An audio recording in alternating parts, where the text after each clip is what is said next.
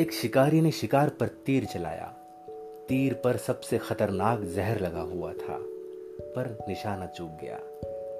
तीर शिकार की जगह एक फले फूले पेड़ में जा लगा। पेड़ में जहर फैला, वह सूखने लगा। उस पर रहने वाले सभी पक्षी एक एक कर उसे छोड़ गए।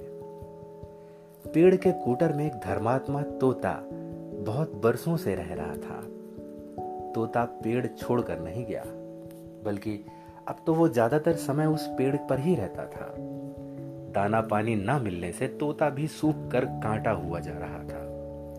बात देवराज इंद्र तक पहुँची। मरते वृक्ष के लिए अपने प्राण दे रहे तोते को देखने के लिए इंद्र स्वयं वहाँ आ गए। धर्मात्मा तोते ने उन्हें पहली नज़र में ही पहचान लिया। इंद्र ने कहा, देखो भाई, इस पेड़ पर ना पत्ते हैं, ना फूल हैं, ना फल। अब इसके दोबारा हरे होने की कौन कहे?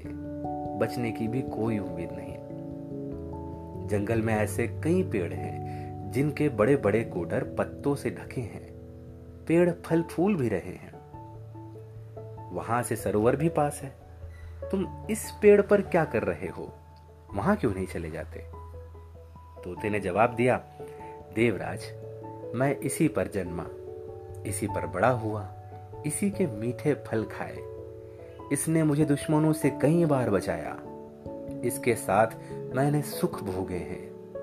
और आज इस पर बुरा वक्त आया है तो मैं अपने सुख के लिए इसे त्याग दूँ।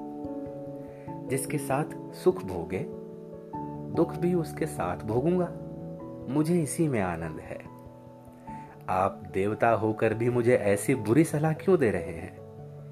ये कहकर तोते ने जैसे इंद्र की बोलती ही बंद कर दी। तोते की दो टूक सुनकर इंद्र प्रसन्न हुए। बोले, मैं तुमसे प्रसन्न हूँ, कोई भी वर मांग लो।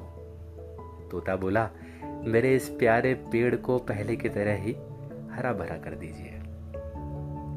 देवराज ने पेड़ को ना सिर्फ़ अमृत से सींच दिया, बल्कि उस पर अमृत बरसाया भी। पेड़ में नई कोपले फूटी। वो पहले की ही तरह हरा हो गया। उसमें अब खूब फल भी लग गए। तोता उस पर बहुत दिनों तक रहा। मरने के बाद देवलोक चला गया। तो कहानी का सार है कि बुरे वक्त में व्यक्ति भावनात्मक रूप से कमज़ोर हो जाता है। जो उस समय उसका साथ देता है, उसके लिए वो अपने प्राणों की बाजी भी लगा देता है। किसी के सुख के साथी बनो ना बनो दुख के साथ ही ज़रूर बनो। यही धर्म नीति है।